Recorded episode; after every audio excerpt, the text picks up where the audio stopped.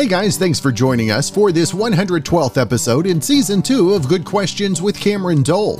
Special guests on this episode include co-star and executive producer of the hit paranormal series Kindred Spirits, Amy Bruni. We'll be talking about her new podcast, Haunted Road. We'll also visit with comedian, voice actor, and writer Becky Robinson, has a new Nickelodeon animated series, Middlemost Post. We'll also visit with international wildlife biologist Forrest Galante. Shark Week is available streaming now, including his episodes Extinct or Alive, Jaws of Alaska, and Mystery of the Black Demon Shark. We'll also visit with actress, director, and podcaster Sarah Wayne Callies about her new podcast, Aftershock. And we'll visit with legendary bass singer Richard Sterban of the Oak Ridge Boys. They've got a new single, plus his book, From Elvis to Elvira, My Life on Stage. Of course, if you would, please take the time to subscribe, comment, leave some feedback, check out the shop, and share with your friends. Well, a recent study looked into the foods that people think make them feel better. And I know this is going to come as a shock, but almost all of them are not healthy. Milk chocolate is number one food that people think has mood-boosting powers, followed by dark chocolate very closely. Coffee is next, followed by ice cream, chocolate cookies, cake, bananas, tea, berries, pizza, beer, red wine, fries, cheese, and, quote, sweets. Now, bacon finally pops up at number eighteen, and then potato chips and other savory snacks and cookies. You know her as co-star and executive producer of the hit paranormal series Kindred Spirits. Over twenty years of investigative experience leading up to the new podcast Haunted Road. Amy Bruni on with us today. And first off, Amy, always great to visit with you. Yeah, thank you for having me. Nice to chat again. Now, Amy, the uh, the Haunted Road, tell our listeners kind of what the mindset, the thought behind the new podcast was. Well, um, I befriended, I don't know if anybody has heard of this uh, podcast called Lore, but the host, mm-hmm. Aaron Mankey, um, he and I became friends over the years, and we just kept trying to think of a of a podcast concept for me because I'm obsessed with podcasts. And um, we came up with this idea for Haunted Road, and it's basically, you know, a thirty to forty minute podcast that comes out every Wednesday. And we take a very deep dive into one haunted location with each episode. And so the first half, we talk about history and what could lead up to a haunting at this place. And then the second half, we interview someone who has kind of a close relationship with the location. Like, the first episode, we talked to Johnny Hauser, who was the caretaker for the Voluska Axe Murder House. And so it's um, it's just a different way to kind of look at some of the history that you might not have known, and then also talk to people and hear about actual experiences people have had there. Now, Amy, whenever you're choosing locations, what, what does it take to make the cut, if you will?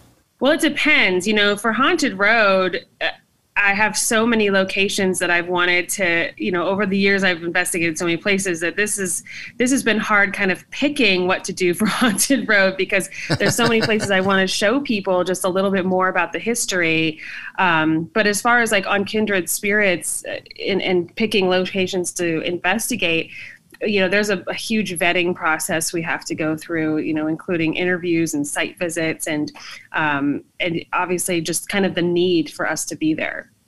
And Amy, how have requests or or responses changed over this uh, pandemic period? Have have people been seeing more stuff? Uh, yes, is the short answer. Um, you know, it's it's a lot.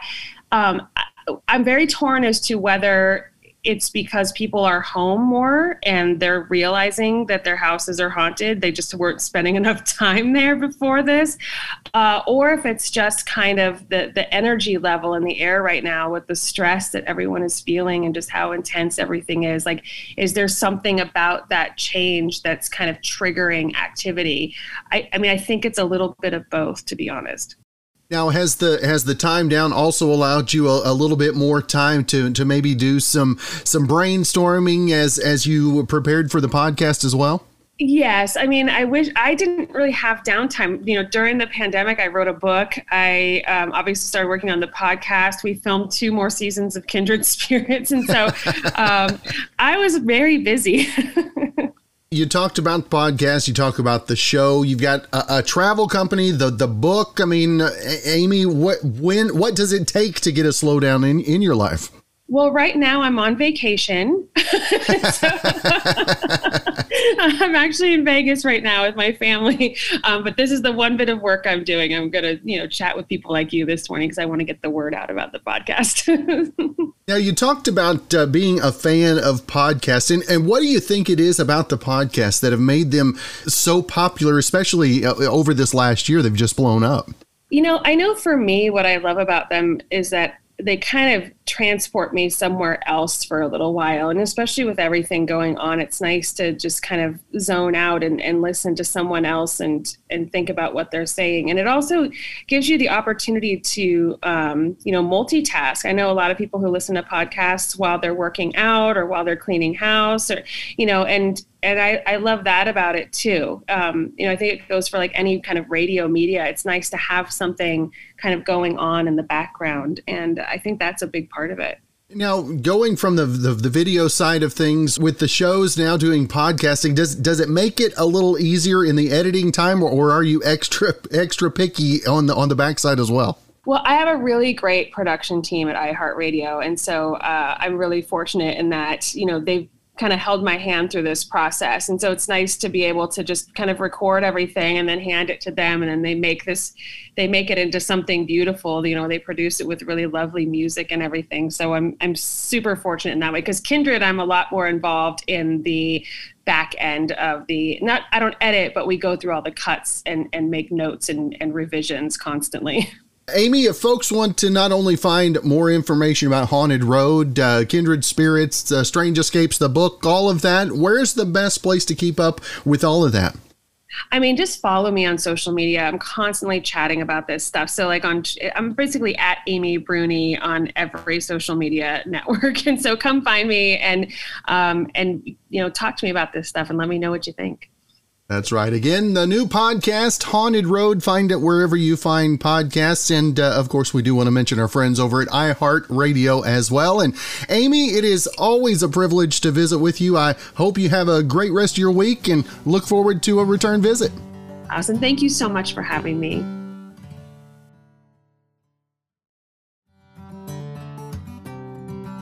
Now, is there one month of the year that you hate more than every other month? Well, most of us do have one, according to a recent poll, but July is not a very common answer. Only three percent of people said July is their least favorite month. That's on par with most months, but four different months stood out. Our least favorite month of the year is January. nineteen percent of people said it's the worst, followed by February at fifteen percent. And third on the list is next month. ten percent of adults say that August sucks the most, maybe because it's back to school month. December is fourth at seven percent, so not everyone loves the holidays. And March is fifth with four percent of the vote. Now, twenty-six percent of Americans don't have a least favorite month, and two percent couldn't decide which one they hated the most. Comedian, actress, voiceover actress. Uh, well, there's so many hats that she's wearing these days. We've got Becky Robinson on with us. First off, Becky, I appreciate you taking some time to visit with us. Hey, thanks for having, thanks for getting me out of bed. You know, we, we were up, we were pacing around the house. I'm getting, I'm getting my steps in on my Fitbit. Look at, as you say, I wear a lot of hats. I'm like looking into my office, it's just overflowing with wigs. Now, now we've got a, a new original series that uh, that started back on the ninth on Nickelodeon called Middlemost Post. I've, tr- I've, I've tried it about five times. That's the first time I got it right. But Becky, tell us about the feedback from the new series. Ah, oh, it's been good so far. It's been so funny that the different different ages of people. The show's really made for everyone. There's a little sum for everyone. On the last interview I just did, the guys were like, "It's sounding a little bit like how I realized Scooby-Doo was an acid trip later on down the road." And I was like, you know, you, you know what? You're not, you're not wrong. And I don't want to get in trouble for saying that, but it is the most colorful, explosive, hilarious show. And the, the team behind it, they're just so talented. And I voiced this, this little Nimbus, Parker J. Cloud. We got a little rainbow unitard, and Parker is kind of a reformed rain cloud, comes from the dark side. you know, like a lot of us have our, our dark past or skeletons in the closet, but then kind of decide, I don't want to be dark anymore. So it turns into this like bursting rainbow, meets up with a, uh, with kind of the mailman of the sea, who's voiced by John DiMaggio, who is one of the most amazing voice actors and just funniest improvisers. And, and then they got this magic walrus, and the three of them form this kind of just land of misfit toys postal service called uh, the Middlemost Post on top of Mount Middlemost, which is full of really wacky characters. And, you know, they go on all these adventures and get in trouble and do a bunch of crazy things. And yeah, it's just kind of the story of that adventure. And for you, how did you go from, from stand-up and, and writing and all that into voice acting? I, I mean, is it, was it an easy transition? Yeah, I, I've always done characters ever since I was a little turtle. I've been, I've always looked up to Mike Myers and Robin Williams, and, you know, I'm the youngest of three, so I watched all the movies I shouldn't have early on, and just, you know, like to, like to impersonate, you know, certain characters and things that were not right. And so, you know, from a young age, I kind of was always doing voices and trying to make people laugh. And even if it was just pulling my bathing suit up my butt and going, look at this, you know, what, it's like, you know, kid stuff, like, hey guys, look at my butt, you know, you do when you're a little kid. And, uh, and then, I don't know, I think when you're a comic too, I don't know if everyone has this, but from the second I wake up, I'm doing like twelve voices. I'm brushing my teeth and I'm like saying weird things, and anybody probably thinks I'm highly unwell mentally. Um, you know, room, roommates in the past are like, maybe seek medication. And then the first time I walked in Nickelodeon and saw like, you know, all the characters and all the color, I was like, oh, okay, there's a place for this mania and there's a place for these voices. And it just kind of really felt like, you know, it felt like home. And, um, and then auditioning for the character, sometimes I audition for girl characters and they're like, oh, you do sound a little bit more like a boy. You know, people tell me that I sound like a Rugrat going through puberty or Jonathan Taylor Thomas after a rough night out. So, and, you know, they're not wrong. You know, I've got this voice. I've got chin hair. I've got high testosterone. Like, I don't know what's wrong. I don't know if it was because I bathed in the wrong water growing up, but um, this is my voice. And, uh, so, yeah, it just, uh, from early on, it was kind of like, okay, you know, Tommy Pickles was voiced by a woman. Mm-hmm. Sometimes they like to cast these, these young boys as, as women because our voices, you know, don't change um, as men's do. So um, my mom really pushed me into doing voiceover because she's a little raspy as well. And she just thought, you know, I think she thought like, please stop doing stand-up. Like they, they were just, they wanted anything but stand-up. You know, they were like, please don't be a comedian. It's just dark. And then you're on the road and there's drugs and booze. And, and so they didn't want that, you know, and they're kind of the classic parents that are like, yeah, entertainment's not a career. And well, have you called S N L? Have you asked them? If, you know, they ask like, all the wrong questions and you're just like, okay, that's not how it works. So my mom really pushed me to like kind of, you know, kind of do voiceover. And so I kept auditioning and, and finally found this, you know, I've done some other things, but this role is just been so special because I've, I've done characters on stage for a long time, and my character in the show really has this ability to transform into any shape it wants, which I think is, you know, not to get too sentimental, but you know, a lot of times people are like, figure out who you are and like, just be that person. And I think it's kind of cool to like wake up every day and be like, oh, I can be whatever I want, whenever I want, you know, love a guy, love a girl. Like I was historically straight. Now I'm dating a woman. Boom. Okay. There it is. You know, it's like just love. As long as you're spreading love and not hurting anyone, you know, it's, it's okay. And, uh, you know, I think as long as we just look out for each other, you know, and we, and we try to help people for the better, that's, that's going to just help make everything better. And that's what the show really stands for. And that's really something I try to do, you know, with, with what I say on stage and, you know, and so, um, yeah, the show is kind of meant for parents to watch with kids. You know, it's got those jokes that you'll look back on when you're a kid and be like, oh, they were saying that. so, um, so I think there's a little something for everyone. And, um, yeah. Now the, uh, again, the series Middlemost Post. And Becky, for you this last year being a, a com comedian and, and a writer, has, has the writing, the, the comedy been harder to find that inspiration, or did you find it a little easier because of all that's going on? Oof, so back and forth, you know, some days good, some days bad. I remember, you know, the first couple days, when I went out, so I went up to Oregon because my, my sister was a nurse and my parents were up in Oregon, and she was like, you know, you got to come home. Things could get really bad here. And, uh, and I was like, yeah, I'm not doing anything in L A. You know, what am, what am I doing? You know, a, a two dollar a set for chicken tenders at the Improv? No, I'm coming home. Everything was shut down. So I went home, and it was, there were many, many dark days. You know, I think, uh, you know, there were some days where I was like, I, is it okay if I have a glass of wine at noon? Um, but then, you know, after, after a couple, you know, cause it's like, we're not doing anything. You know, we, we were looking at time in a way we never had before. And, uh, and I think it was, it, there were dark days, and then there were days where, you know, I just, like anything, it, it, like, you know, wh- where any joke comes from, you take that darkness and you're like, you kind of just have to laugh at it. Or I have, I have to, in order to, to get through it, you know? So I look back on those days now, and I'm like, wow, I I remember, you know, when we were first in lockdown and it was like, you were really scared to even step outside of your mm-hmm. house.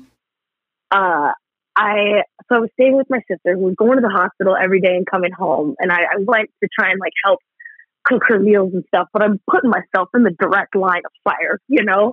I'm like, okay, here's your salmon. Please don't give me COVID. Uh, get in the shower. Just throwing her in the shower. But I remember, like, you know, she, she'd be gone all day. And so, like, I remember, like, walking to the store to, like, get a bottle of wine at noon and being like, I can't believe I'm I'm risking my life for a bottle of Cabernet at noon. um, and, but, you know, now I look back and I'm like, that's just, you know, it, it's nice to, you know, thank God I've, I've made it through and be able to kind of talk about it. And, and, you know, I think we have to all share our experiences, because it was, it was, you know, something that's never happened before. And, um, I'm still really writing about all of it and trying to make sense of it, but I'm starting a new tour, uh, in August called the Heavy Pour Tour. and, uh, we're going all across the nation. And, um, you know, one thing that really helped during the pandemic was I was around my parents for the first time, uh, you know, in twelve years since I had left for college. You know, you mm-hmm. leave for college for a reason. I'm like, I'm, get, I'm getting out of here. I'm going to L A, baby. Okay, I'm going to be, I'm going to make it, you know? And uh, my parents were like, yeah, good luck, kiddo. And um, I, uh, my dad was, you know, a lot of people, it, one of the only things that was open was golf. So my dad would go golfing like every day. And in, in his way, he was, he thought he was like fighting COVID by wearing a golf glove on both hands. He was like, I, I am being the safest I could ever be. And of course, my mom is just livid the whole time. You know, she's just like, you know what? I am ready for COVID to be over. I want to go a happy hour with the girls and do this and that. And so I'm just like, I'm in the house, I'm, you know, I'm thirty and I'm like hearing all of this, and I'm trying to do my voiceover into the family dog kennel. And, and eventually I just, I created this character called Entitled Housewife that I started doing throughout the pandemic. And that was the first time I like was able to laugh at something I had like written, you know, because a lot of times you make stuff and you're like, I suck, I'm the worst, this is crap. Like, I don't want to release this. I don't know, you know, is it okay to release stuff? But I was laughing so hard at the video that I was like, I'm just going to put this out. And, and it, I guess, struck a chord. And so now we have this character Entitled Housewife, and uh, I think she's going to the Masters this year. She has a song out on the radio called Mama Needs a Claw, mm-hmm. and she's going to be a big part of my, my upcoming tour, the Heavy Pour Tour. So I'm just, I'm excited. It's going to be some like some meet and greet golf stuff, and uh, with the housewives, you know, and the V I P members all get these giant pink visors. So I think doing characters and and kind of trying to poke fun at, at everything and like make people realize how ridiculous a lot of it was, was really helpful and kind of like therapy throughout the pandemic. So good, good days and bad. that's, that's right. Now, Becky, if folks want to find not only more information about the series, the, uh, the upcoming tour and everything else you've got going, where's the best place to, to keep up with all that? Oh, sure. Well, I've got uh, my website, not cocky at all, Becky Robinson the Great dot com. Um, Becky Robinson dot com was taken. It was taken by a Catwoman. Um, and then if anyone's on Instagram or TikTok, I'm at uh, Becky Robinson four with the, you know, we got the little blue verification mark. So, you know, we've made it now. There you- That's where you can find me. That's awesome. I, I truly appreciate your time again. I, I wish you continued success, and uh, hopefully we'll catch you when you're out on the road. Oh, I'd love nothing more. Thank you so much.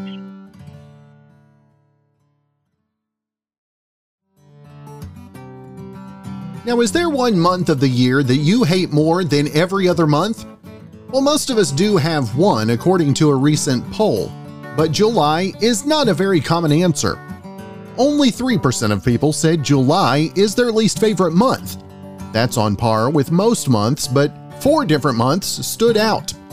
Our least favorite month of the year is January. nineteen percent of people said it's the worst, followed by February at fifteen percent. And third on the list is next month. ten percent of adults say that August sucks the most, maybe because it's back to school month. December is fourth at seven percent, so not everyone loves the holidays. And March is fifth with four percent of the vote. Now, twenty-six percent of Americans don't have a least favorite month, and two percent couldn't decide which one they hated the most. Last week was Discovery Shark Week. We've got uh, a couple of those episodes we'll key in on. Also a new book called Still Alive, A Wild Life of Rediscovery. We've got Forrest Galante on the line with us today. And first off, Forrest, I appreciate you taking some time. Oh, it's a pleasure. Thank you so much for having me. Anytime I can chat sharks, I'm in. There you go. And uh, and Forrest, after last week, I mean, did you? How excited are you to be a part of, of Shark Week and the wild phenomenon that that has become over the last years? Oh my God, it's it's it, it, it's a dream come true. So I was born in nineteen eighty-eight. Shark Week started in nineteen eighty-eight. It's literally been, you know, my third parent. Uh, it's been around as long as I have. And, uh, you know, as a kid, I, I absolutely adored it and admired it. And as an adult, to be a part of it is a is a great privilege. It's my third year in a row um, doing, you know, shows for Shark Week. And it's, it's, it's an absolute privilege. And as a biologist and a wildlife explorer, it's not just sharks that you're, that you're chasing after to find more info about either, is it? No, I have a, a longstanding show on Animal Planet called Extinct or Alive, and I'm a wildlife biologist. So my specialty is focusing, I, I, I'm like the hide-and-seek champ. So I focus on finding animals that are that are hard to find, that are uh, sometimes wrongfully deemed extinct, edge of extinction kind of stuff, critically endangered. You know, uh, in, in these Shark Weeks, I look for, well, in, in one of the shows, two sharks that uh, – basically nobody else was capable of getting in the water and tracking down because of the conditions due to the, it was up in the Arctic. And then the other one was looking for a legendary fifty foot long black shark that fishermen had been reporting off of the coast of Baja, Mexico. So yeah, two very fun shows. And Forrest, how much prep do you have to take? Uh, talk about the hours of prep before actually putting the toes in the water, if you will. Oh my goodness, it's the thing that people never never understand and never get to see. Those two shows that aired last Friday uh, were what my last year consisted of, period. So that was what I accomplished last year, and uh, and um, that came with hundreds of hours of, of research. So what I like to explain to people is for every forty-four minutes of television you see, because that's what an hour-long show is, that is the result of weeks in the field, months of preparation, and years of research all coming together. And it's, um, yes, it's a lot of effort. Now, now, Forrest, this last year, with everybody being kind of separated, has that allowed wildlife expeditions maybe to go a, a little easier, or has it made it a little bit more difficult because of the lack of bodies uh, able to do the work? Ten times more difficult, um, especially for me because I I focus all over the world. I don't just work here in the United States. So uh, it, things have become ten times more difficult. You know, now, like my crew and I were looking into uh, a project in the Philippines, and in order to do just for just for fun, just to give you an idea of what we have to deal with at the moment. In order to do that, even though everybody's vaccinated, we all have to fly into the Philippines, go into a two-week government quarantine, then get assigned a government agent who will, and not leave that government quarantine for two weeks, then get assigned a government agent who will stay with us to make sure that we're not uh, at risk of contacting or spreading COVID onto anybody we work with, even though we would then go, you know, thirty miles out into the jungle where there's nobody around just before we're able to even begin the expedition. So things like that have made uh, this work very, very challenging because people don't, you know, my crew and I don't have two weeks to sit in a government facility right. before we get started on the work. You know, it's just we don't have that kind of time. There's some of these projects require immediate attention. So, um, yeah, no, it's it's just become a real challenge in the last year. And and talk about the challenges. You talked about uh, Extinct or Alive, Jaws of Alaska. I mean, is, is that maybe something that people were surprised by? Is the sharks in the Arctic waters as well? Um, I, I think that people don't realize that there are sharks, you know, up under the icebergs. I think people think sharks and they think the Bahamas or the Caribbean or, or what have you. So it was nice to be able to go up there and showcase these incredible animals that get very little sort of recognition and recognition and exposure. That's cool. Now, Forrest, I do want to make sure I mention the, the book Still Alive, A Wildlife of, of Rediscovery. When did, when did the book itself start taking form for you? Well, funny, funny is a perfect topic based on what we're discussing. Um, I, uh, I got kicked out of the country of Indonesia, and rightfully so, by COVID, uh, in March of twenty twenty. Uh, literally got on one of the last flights out before they closed Indonesia, which is still yet to reopen. Got home and was like, holy crap, you know, that was, that was nuts. I don't know if I'm going to be traveling to work anymore. And I just thought to myself, this might be the first opportunity I've had in a long time to sit down and really sort of put, you know, pen to paper and, and be able to tell people about things like how COVID is affecting wildlife work, things like the the months and uh, the years of research and the months of planning that we just just discussed. Those are things that you don't get to see on T V or you don't get to hear about. So I just sat down, you know, right at the start of COVID, and uh, fortunately for me, but not unfortunately for the world, COVID kept going long enough for me to uh, be able to finish writing the book. Time timing worked out well, at least for you this time around, right? That's right. Yeah. Now, Forrest, I do want to give our, our listeners more information if they want to find uh, the book, Still Alive, A Wildlife or Rediscovery, and also the uh, Extinct or Alive, uh, Mystery of the Black Demon Shark, also uh, available via streaming as well. That's right. Yep. The uh, the all the shows that I make are live in one home these days, and they live there in perpetuity, which is incredible. It's an app called Discovery Plus. If you don't have it, you got to get it. All your favorite shows, everything from Shark Week, all in one place on Discovery Plus. And the book's Still Alive, lots of fun to write. So far, so good. People seem to be enjoying it. You can get it literally anywhere books are sold. That's good stuff. Well, Forrest Galante, it has been truly a privilege to have the chance to visit with you. I wish you a great week and uh, continued success. Hopefully, we'll catch up again real soon. Beautiful. Thank you so much.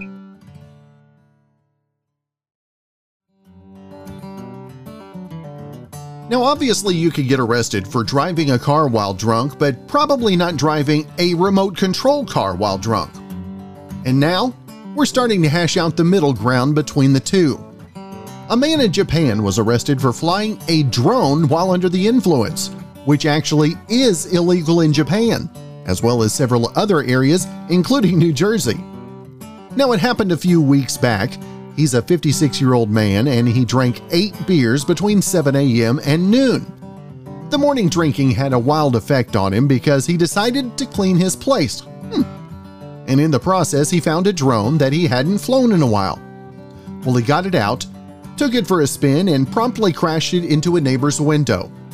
Thankfully, it sounds like no one was hurt, and when the police came, the man admitted to drinking and droning. Now, it's unclear how he might be punished. The law hasn't been on the books long, and supposedly he's the first guy to be busted for it. But offenders could face a fine of up to around twenty-seven hundred dollars. You know her as an actress, as a director, but also podcaster. Got a new podcast to talk about, Aftershock. We've got Sarah Wayne Callies on the line with us. And first off, Sarah, really appreciate you taking some time. Oh, Cameron, thank you so much for giving me a chance to talk about this. This project is my baby, and I'm very grateful to you. Now, t- tell us, where did the idea for Aftershock? Was it somebody else coming to you with the idea, or was it something that you came up with on your own?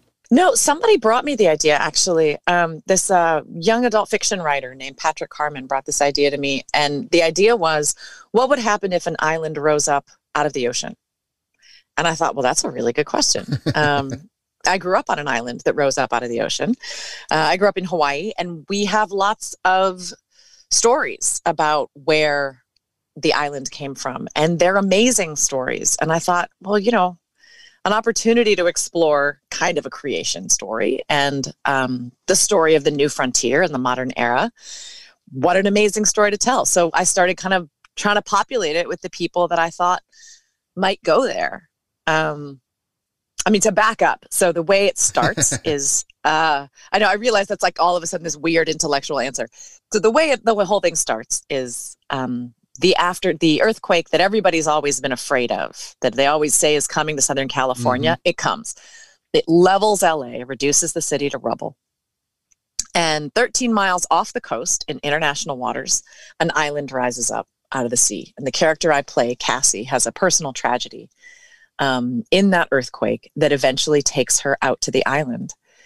And so Aftershock is kind of the story of the island and who goes there and what they're running from and what they're running to and the things they have to atone for and how the cave full of dead bodies got there.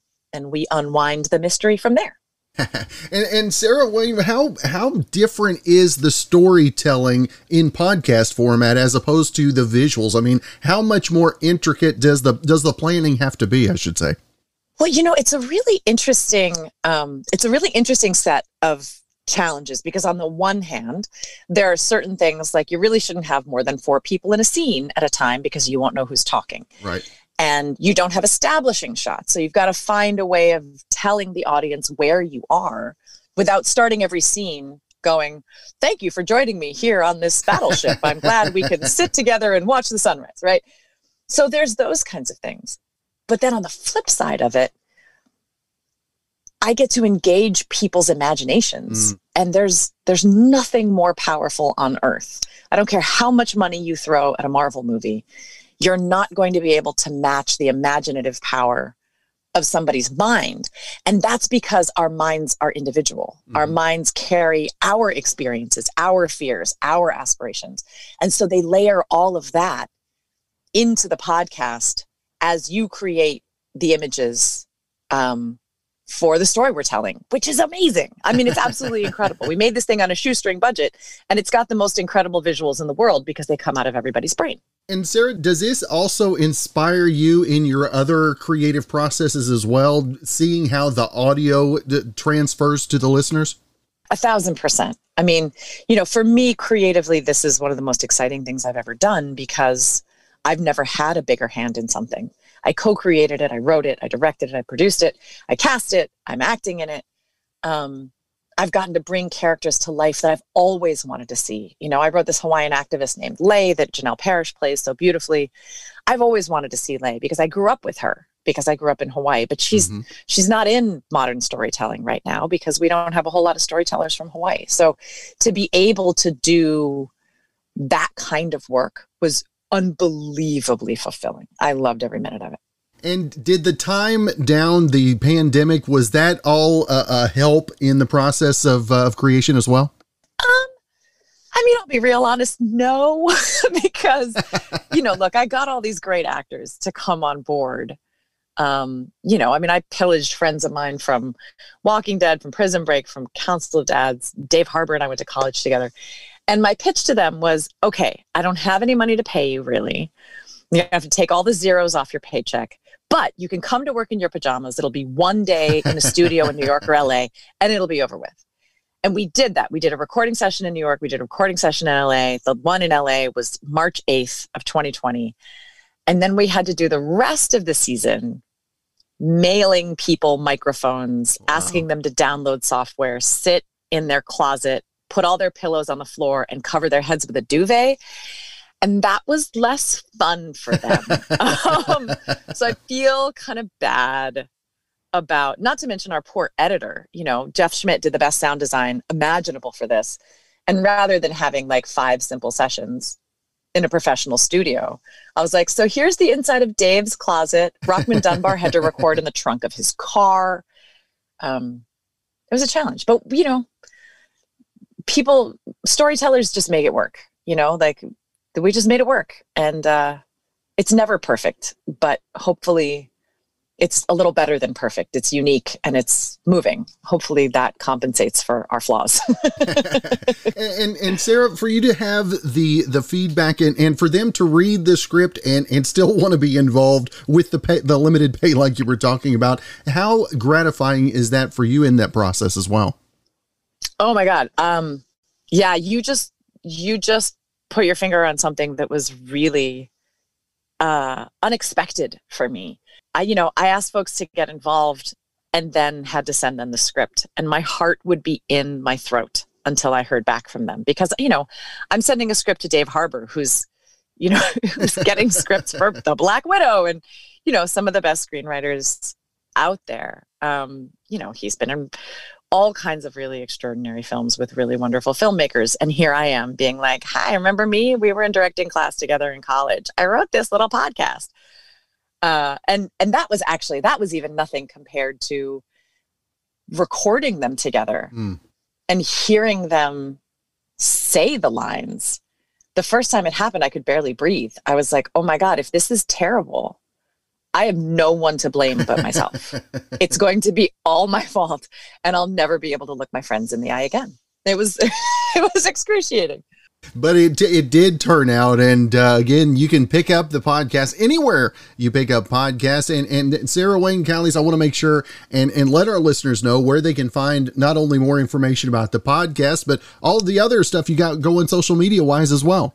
Um, yeah, I mean, the podcast, new episodes drop every Wednesday um, on iHeart or wherever you get your podcasts. And I mean, I'm on social media, just my name, Sarah Wayne Callies.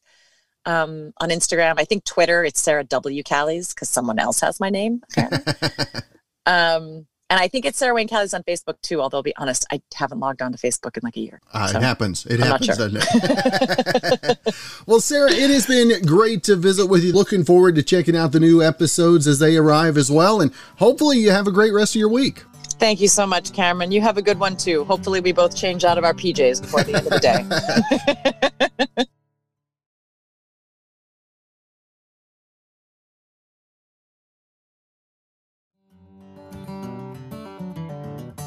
Now, billionaires seem to be the news more and more, especially now that they're all becoming fake astronauts.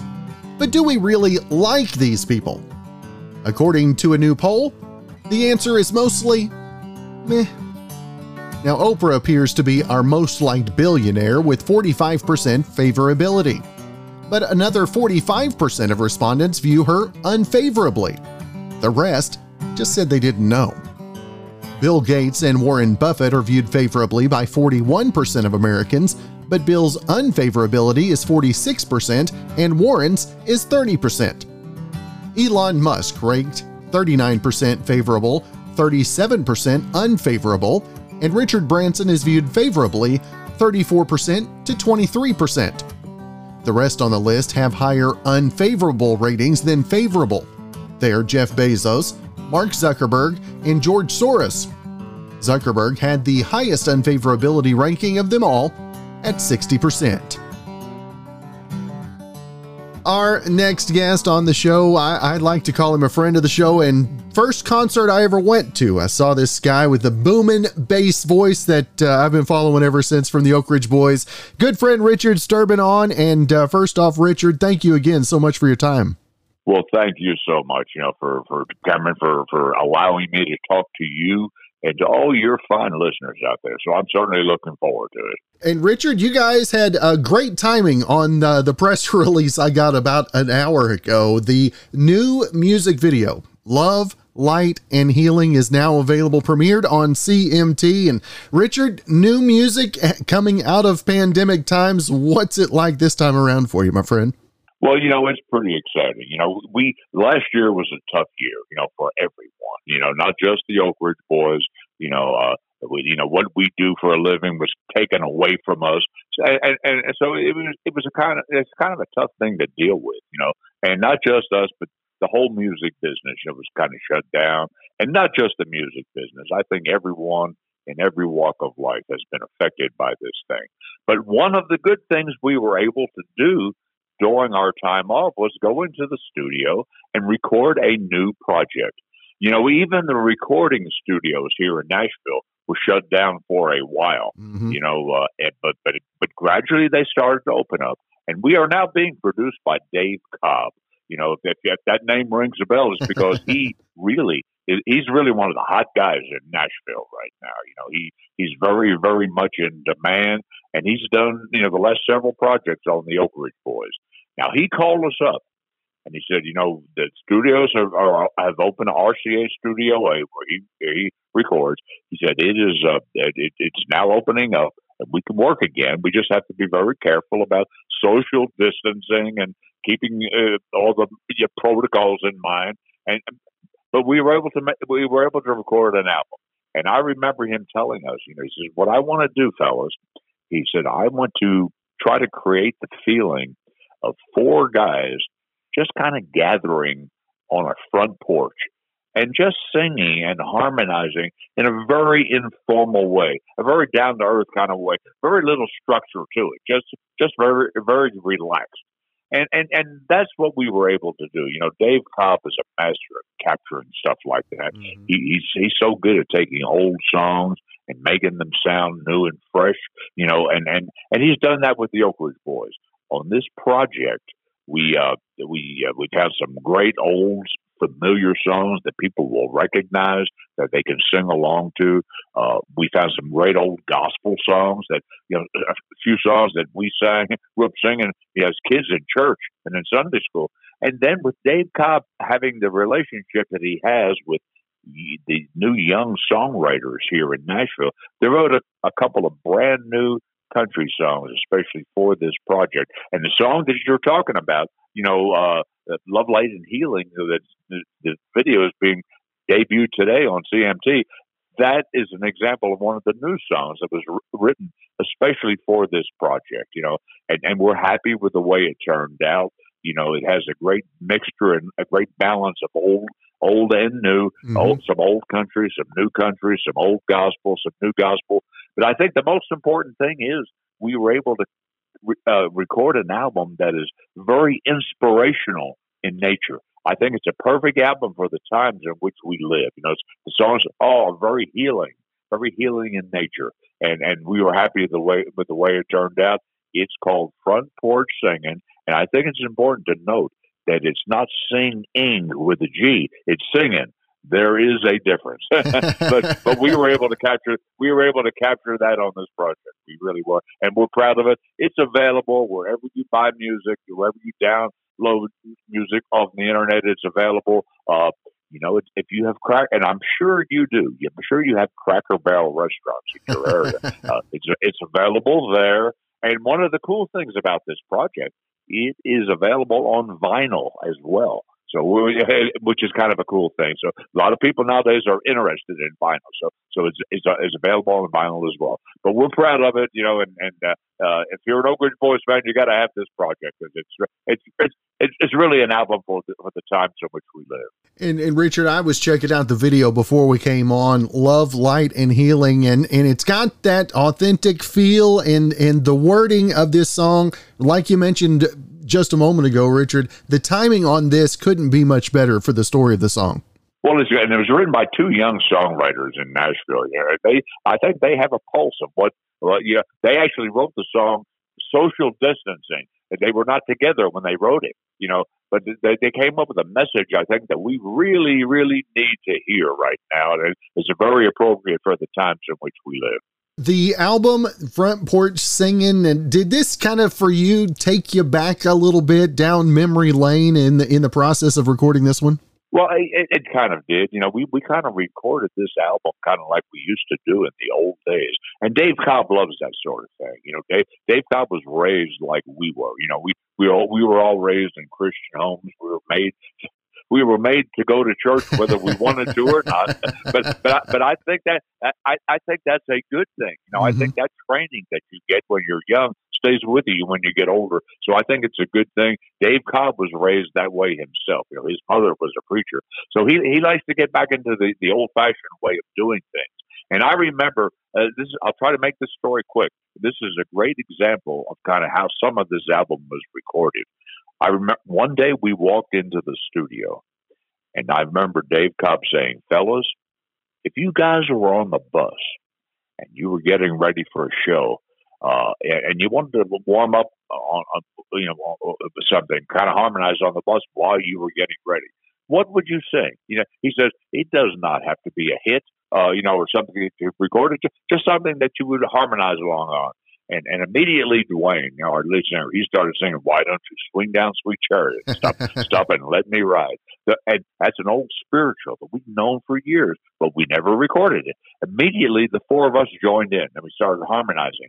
Dave Cobb said, "That's it." He said, "Get to the microphones right now." You know, there was no band there; it was just the four Oak Ridge Boys. He happened that the bass player happened to be there, so he played along on the bass just to kind of keep us together and to keep us on pitch. But, you know, we had no idea when we walked through the door that we were going to record that song that day. We were there probably an hour, and it was a done deal. Wow. You know, a very impro- very impromptu, informal way of recording. But it, I, I think that that's a good example of how, how this album was done. You know, very little music, mainly the four voices out front. You know, and, and, and we're really, like I said, we're really happy with the way it turned out. Richard, whenever you guys are working on a project now, I mean, how long does it take to find the vocals that match? Is, is that just something that comes together just naturally now because of the, the length of time you guys have been together? Well, I think I think that is certainly a factor. You know, we, this foursome, you know, has been together for almost fifty years, which is hard to believe. And a couple of the guys, Dwayne and, and William Lee Golden, had been in the group for more than fifty years. Mm-hmm. But we know each other so well. Over the years, we have become the best of friends. We really have. You know, each guy in the group is different. You know, each guy brings something different to the table. But I think that's a big part of our appeal, really. Uh, but we've learned to overlook the differences and to, to accept the differences. And I think we all realized a long time ago that, that we need each other. You know, so, so we pull together as a team. You know, we're a true brotherhood. And the fact that we know each other so well, I think helps us when it comes to, to singing harmony. You know, I, I think it, it, it's important to be able to sing in harmony, but it's even more important to live in harmony. And mm. when you're living in harmony, it makes it easier to sing in harmony, if that makes any sense. You know, and, and so, so and now, yes, sometimes we have to sit down and pound out some of the harmony parts. You know, we're human. We don't fall into everything very easily, but a lot of times we do. And that spiritual that I was talking about a few minutes ago, Swing Down Sweet Chariot, you know, we, we, we knew that song. We, we fell right into that, you know, and like I say, it was, it was done in less than an hour, you know, but, but there are a few other songs there where we had to sit and work on some of the parts, you know, but, but for, for the most part, you know, we know each other so well that harmonizing together is really not much of a problem for the Oak Ridge Boys. You've, you've done it all by now, right, Richard? Well, kind of. And, you know, the, the good thing, let me, let me say this, the good thing about this is the fact that we, at this point in our lives and at this point in our career, we still do not plan to retire. You know, I, I, I think health is the key to our future. I think as long as the good Lord above allows the Oak Ridge Boys to experience good health, you know, you're going to see us out here doing it. We're going to continue to record new music, and it, because it's really what we love doing. It really is. And Richard, what is it about the music, the, the, the traveling, the fan interaction that keeps it still so new and so fresh? I mean, I remember when we visited at C M A Fest, I think it was about six or seven years ago. And I remember Joe coming up after the, the autograph signing, and he was so excited about the boomerang that a fan brought. I mean, what is it that keeps the, the excitement fresh for you guys? Well, I think, I think you touched on several of the reasons right there while you were at, while you were actually asking the question. You know, and I think first and foremost is, is the fact that we love doing what we do. There's no doubt about it. We look forward to getting on stage, you know, taking our music live to our fans and to our audiences. But the fans, you know, you mentioned the fans. You know, during the pandemic, one of the things we've missed as much as anything is the feedback mm. that we get from, from our fans and from the audiences. We live for that. And that that makes what we do uh, fun. It, it doesn't make it, it, it's not work. You know, it doesn't make it seem like it's a job. It makes it fun. The the the, the, the feedback that we get from our fans, and you know, when we walk on stage and when people go crazy, it, you know, if you can't perform under those kinds of circumstances, you probably need to find something else to do. And you know, we had it, it kind of just reminded me, we had a great experience about a month ago, maybe six weeks ago now. You know, we're, we're members of the Grand Ole Opry, as you mm-hmm. probably know. And we, we performed for the first show at the Opry where they allowed one hundred percent capacity. And I'll never forget, just about so, six weeks ago now, we walked out on stage to a house full of people for the first time in over a year. And boy, what a feeling that was, you know, to see a house full of people, hear, hear people out there cheering and responding. Well, I think we realized that night that, you know, I think we are now heading in the right direction. I think we are turning the corner on this thing. And sure enough, since then, you know, we have played several dates and we've had some great crowds. You know, people are coming out, and I think people are ready to come out and hear live music again, you know, and that makes us feel good. Several times during the pandemic, you know, we played the Opry with no audience. Mm-hmm. And let me tell you that that was a strange thing, you know. And we realized then how important an audience really is to a show. So that night at the Opry, we got the feeling that, you know, we are heading in the right direction. And now for the rest of this year, we're going to be very busy from first of August on through Christmas. You know, we're going to be traveling quite a bit all over the country, doing what it is that we love best. And that's, you know, performing our music and experiencing that feeling, that feedback from our fans. And you mentioned there the Grand Ole Opry getting ready to celebrate your tenth anniversary. And I know you've got had a lot of milestones in the career. And I know that that ten year anniversary at the Grand Ole Opry, I mean, that's just such a staple of country music. I, talk about how much that means to you as well. Well, it is very meaningful. You know, there's a couple of things that stand out in my mind, you know, being inducted into as members of the Grand Ole Opry. And of course, being inducted into the Country Music Hall of Fame. Those two things, it's hard to, it's almost hard to describe, you know, find the right words to describe how special it is to be a part of both of those, the Grand Ole Opry and as well as the Country Music Hall of Fame. Uh, now, as you mentioned, here coming up in, in, in just another week or so, we are going to be celebrating our tenth anniversary of being inducted into the Country Music, or into the Grand Ole Opry is what I'm trying to say.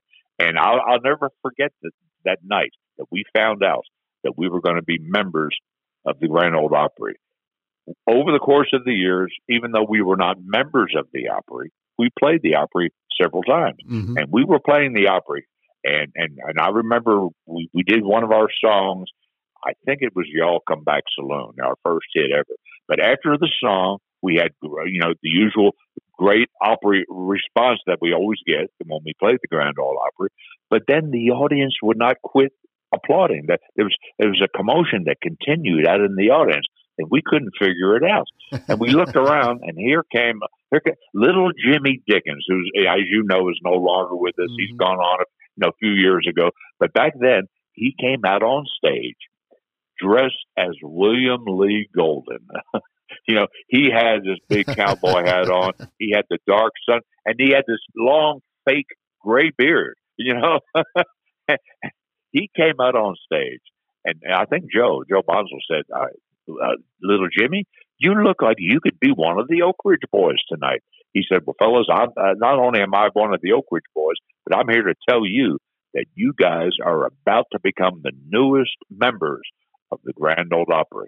That's how we found out about it. It was a total surprise. And, you know, I don't think there was a dry eye in the group. You know, we, it was such an emotional thing. And now when we walk through the door of that building uh, as members, you, you know, you really have a sense of that you belong. Uh, what a great family of artists that is. And for the Oak Ridge Boys to belong to that family at the great Grand Ole Opry is such a special thing. It really is almost beyond words.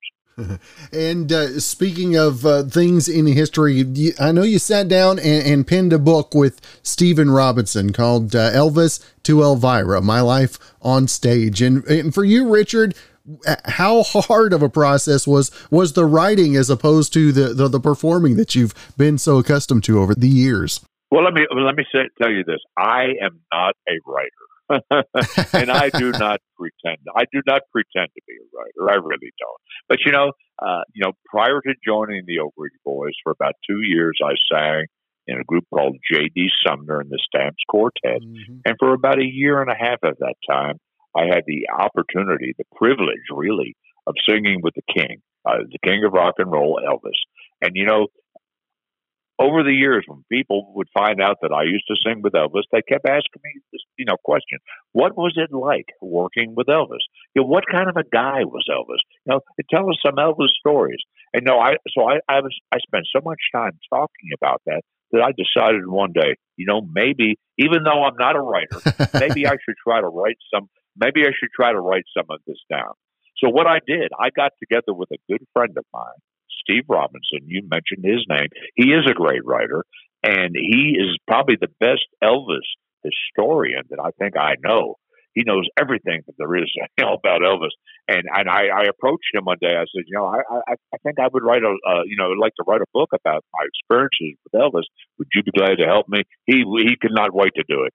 And so we spent about a year uh, putting the book, the project together. And, you know, it, it was pretty easy on my part. I just, I just talked. Hey, I, I would meet with him, and he, he had this little recorder, and I just talked into his little recorder, and he did all the writing, you know, but, uh, but probably the most difficult thing was to remember everything that happened back in those days. You know, we interviewed several people.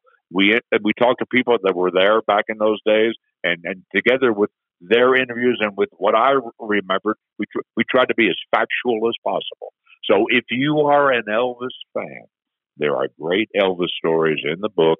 If you are an Oak Ridge Boys fan, there's great Oak Ridge Boys stories in the book, and it's really my personal story. It's kind of it's kind of interesting. I go back to my childhood, and I talk about the very first singing that I ever did, and this is hard to believe, I know, but I was a boy soprano. Wow. That, that is a fact. And I talk about that, and I, you know, I, I talk about my, my, uh, you know, voice changing when I was in junior high school. And probably the most important part of the book, I talk about the, the that decision I made in nineteen seventy-two to leave Elvis and to join the Oak Ridge Boys. You know, I, I was apparently on top of the world back then, but I had to make a decision. You know, when, when William Lee Golden called me up and he said, the bass singer was leaving.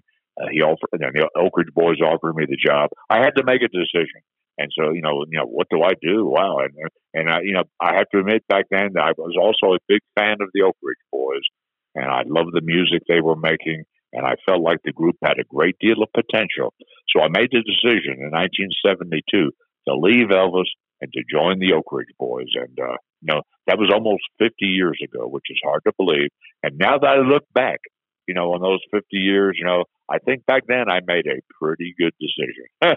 You know, because so many great things have not happened, not just me personally, but the four Oak Ridge Boys. And I've kind of touched on some of it, you know, being inducted into the Grand Ole Opry and certainly being inducted into the Country Music Hall of Fame.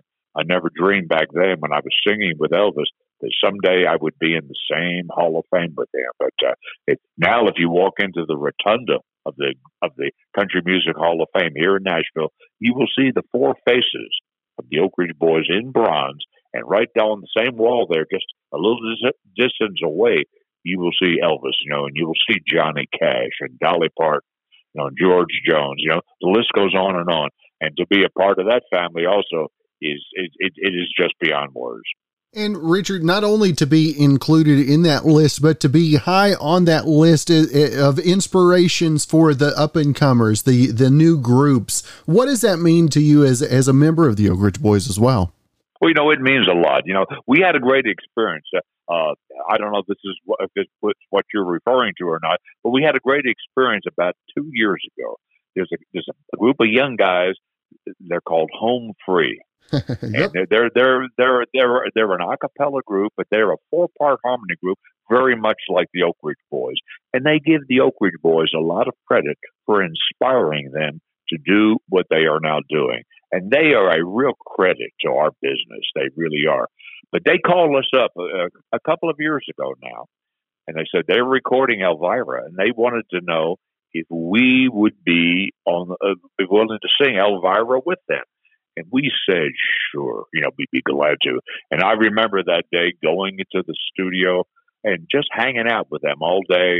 We had a lot of fun recording Elvira. You know, myself as well, and, and Tim, their their young mm-hmm. bass singer. We kind of had a lot of fun, you know, kind of having a friendly battle of the bass singers. You know, it, it was really a lot of fun. But we got to know them a little bit, and they're a great bunch of guys. And then a few weeks later, they decided to do a video on, on Elvira, mm-hmm. and they asked us once again if we would be on the video, and we said sure. So the very similar thing.